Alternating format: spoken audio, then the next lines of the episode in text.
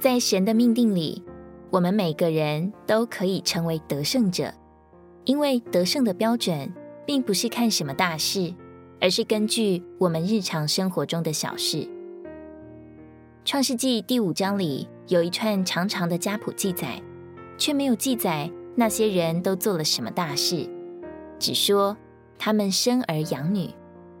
生儿养女是指正常的家庭生活，儿女众多，家务烦扰，包括数不清的琐碎的事。而神就是要我们在这样的环境中与他同行。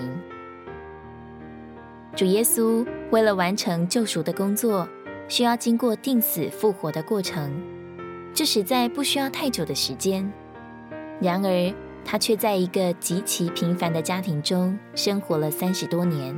为要给我们留下属灵属天之正确人性生活的榜样和模型。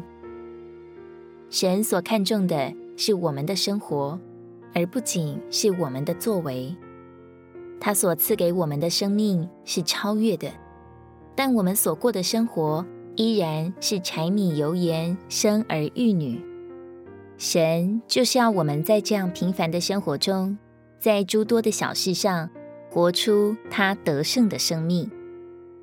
弟兄说：“若是我们连鞋子都擦不好，就不要盼望我们能好好服侍主。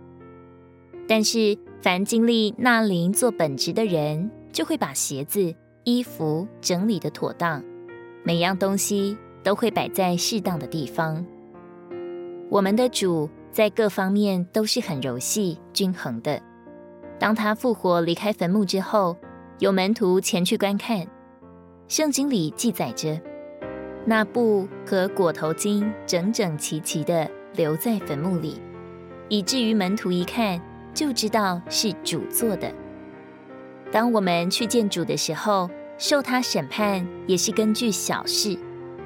马太福音二十五章二十一节，主人对他说：“好，良善又忠信的奴仆，你在不多的事上。”既是中性的，我要把许多事派你管理，进来享受你主人的快乐。这里不多的事，也可翻译为小事。愿我们过一种蒙主称许的生活，在小事上忠信，在平凡的生活中，在诸多的小事上活出他得胜的生命。路加福音十六章十节。